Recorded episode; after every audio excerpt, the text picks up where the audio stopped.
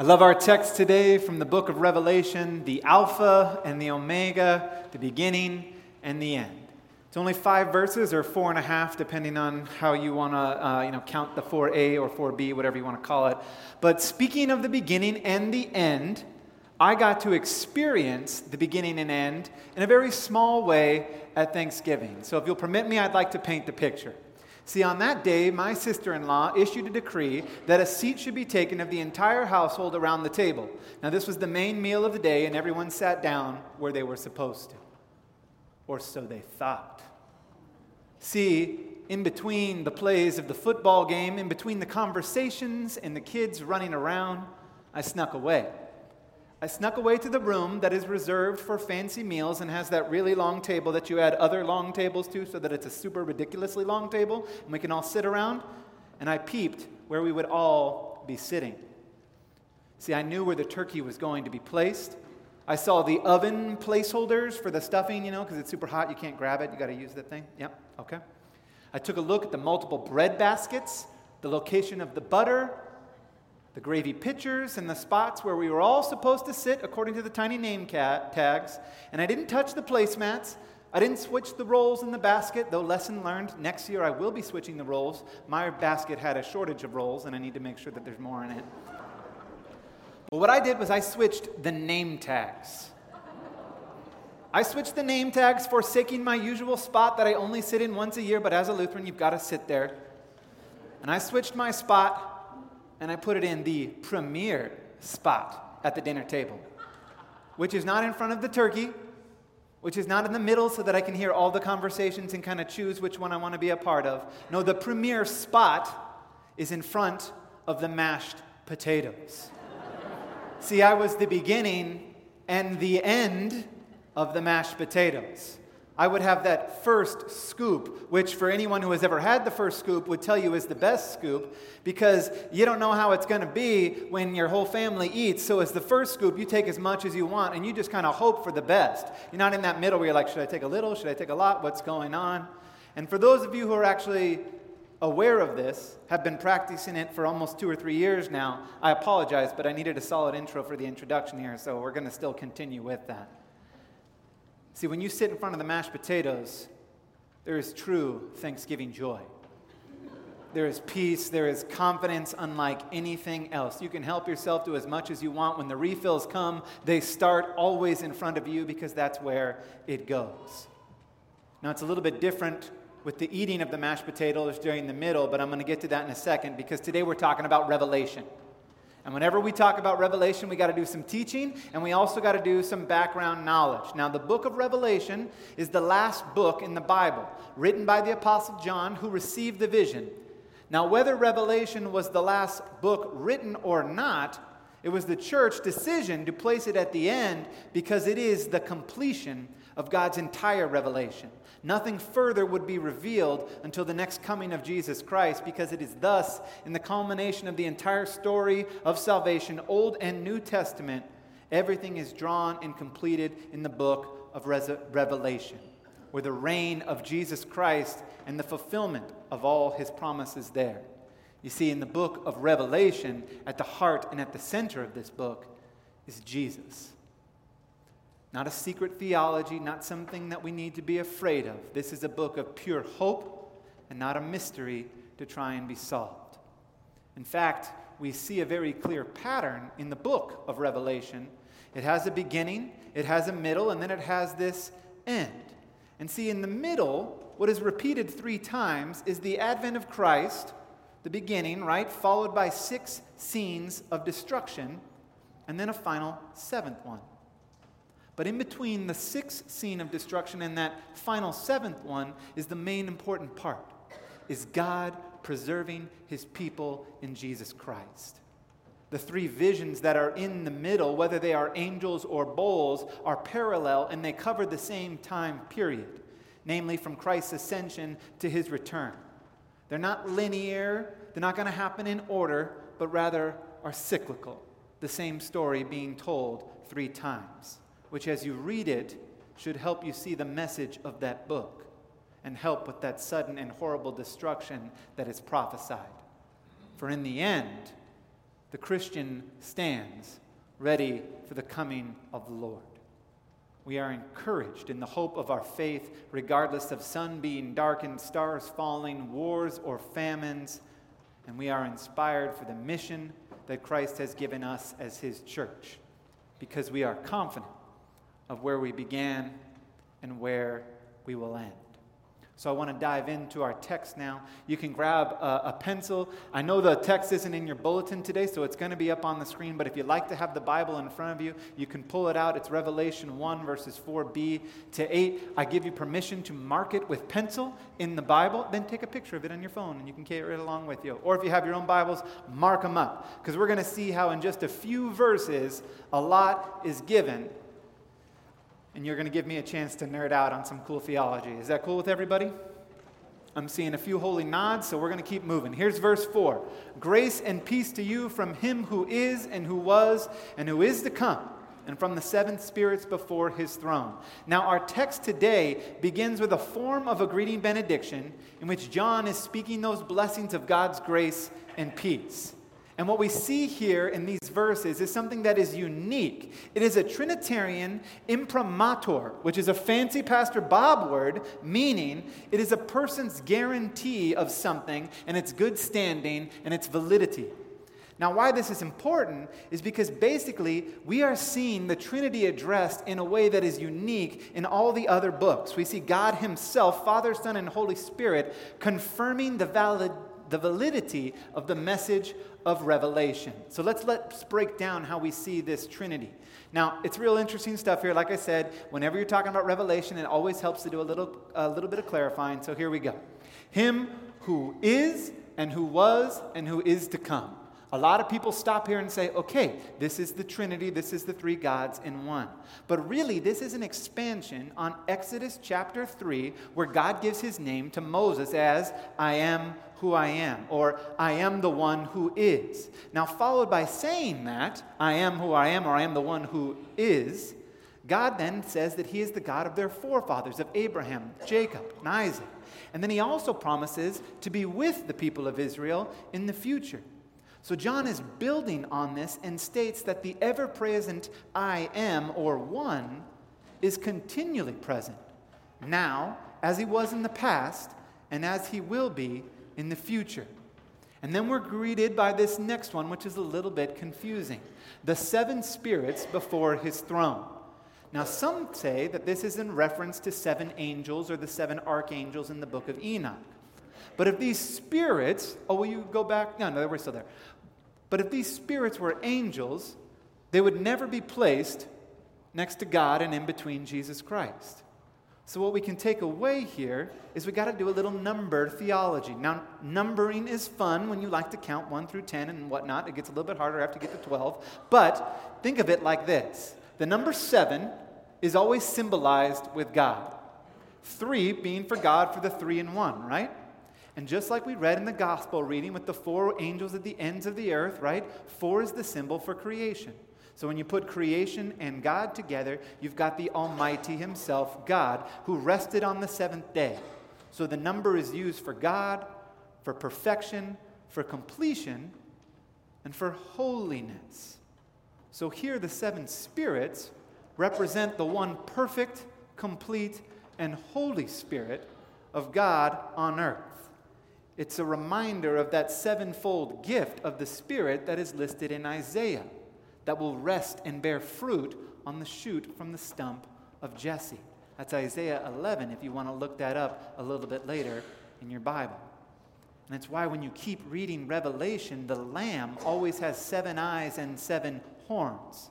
Because, in short, the seven spirits represent the Holy Spirit in his sevenfold presence. God, by His Spirit, always present with His people, fully present no matter what. And then we get to verses 5 and 6. And in addition to the Father and Spirit, the revelation comes from Jesus Christ. From Jesus Christ, who is the faithful witness, the firstborn from the dead, and the ruler of the kings of the earth to him who loves us and has freed us from our sins by his blood and has made us a kingdom and priests to serve his God and Father, to him be glory and power forever and ever. Amen. Let's start with verse 5. Hector, will you flip back just a little bit? Now, the faithful witness, Jesus Christ, is the witness to the truth of God, faithful in his messianic mission, even unto death. He is called the firstborn from the dead because he rose after the third day. Death could not hold him. And he is called the ruler of the kings of the earth because all authority in heaven and earth has been given to him. Even though he has ascended, he still rules earth. See, Jesus is described as the one who loves us and who has set his people free from their sins. And as a result, in verse 6, has made us a kingdom for God as well as priests to serve in his kingdom.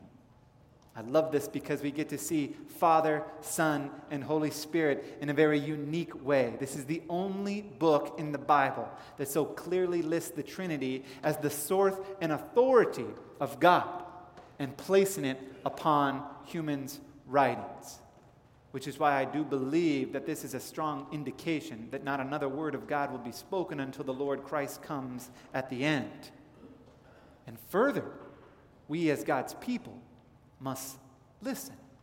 For the time is near, this time of judgment for sure, but in particular, it is a time of blessing in the presence of the exalted Christ. So let's get into his word and to listen to it. Let's get to church to encourage one another and to be in fellowship around that word. And then we move into verse 7.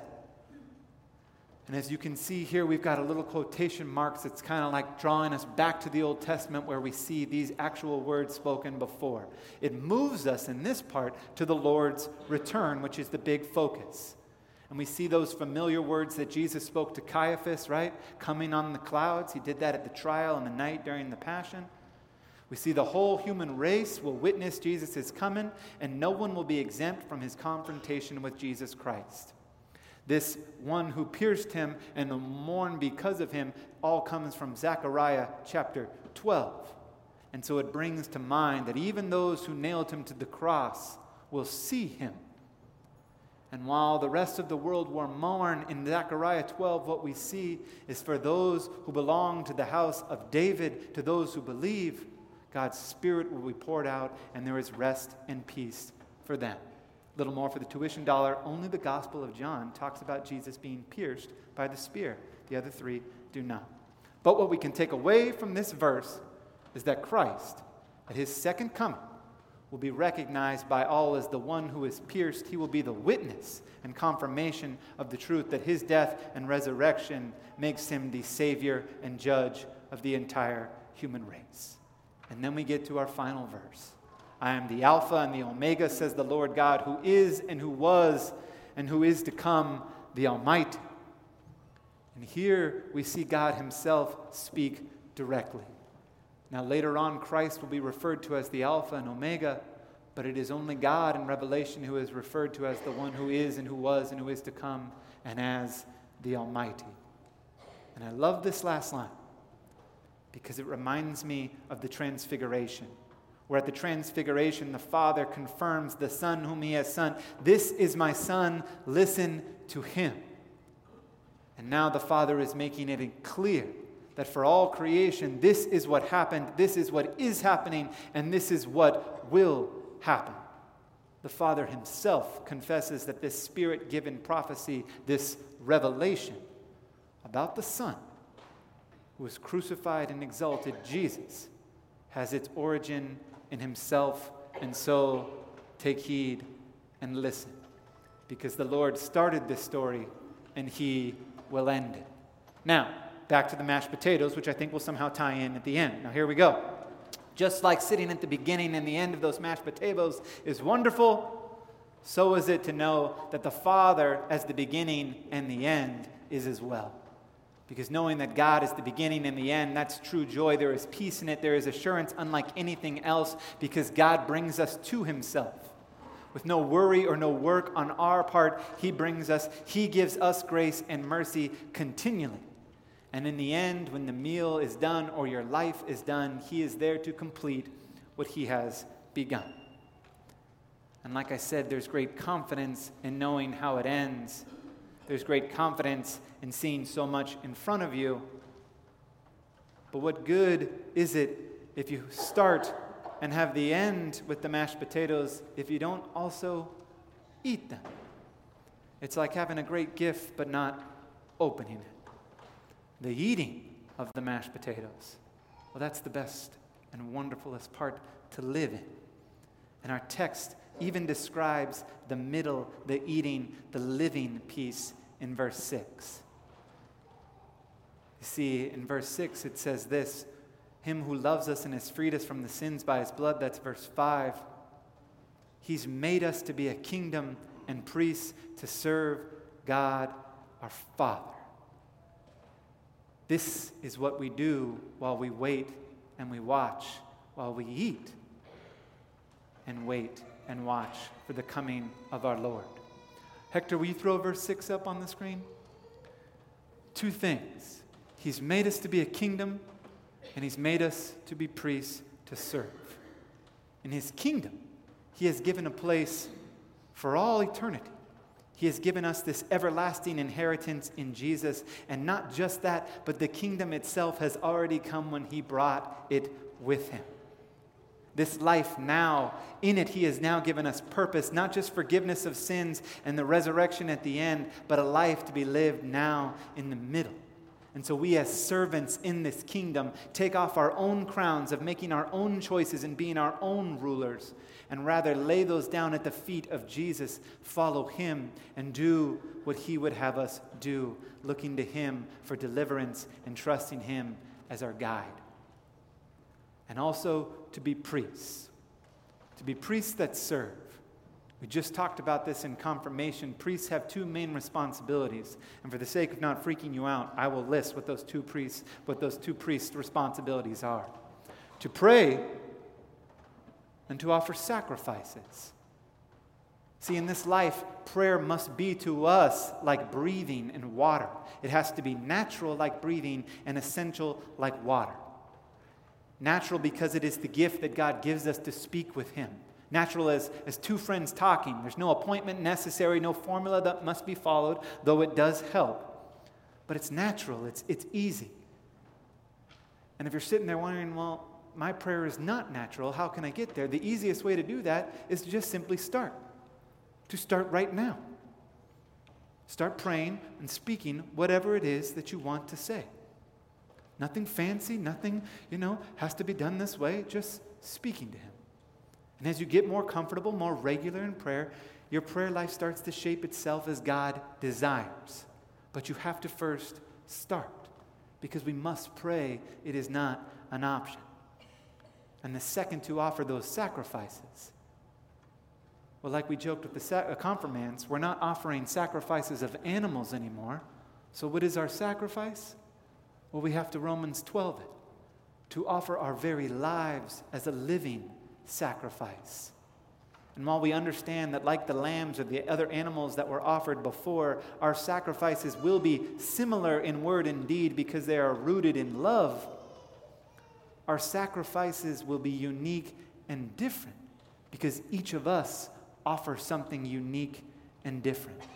Each of our words and deeds that have been prepared in advance for us to do are given as a gift to us to be able to participate in. How they're done, when they're done, only God knows, but each of us get to offer what we can. And that is a profound promise that He has given us in this life now. Purpose that He would use us to bring about His will and desire, that He would use us to share His love. All of us play a part and participate in the life of his kingdom. In other words, nobody misses out on the mashed potatoes because it's like an endless supply of beginning and eating and end. And as we all know, there can never be too many mashed potatoes as long as the gravy keeps flowing. So, our start, our middle, our end, all of it has been sealed in grace and mercy in peace from Him who is and who was and who is to come and from the seven spirits before his throne, and from Jesus Christ. Amen.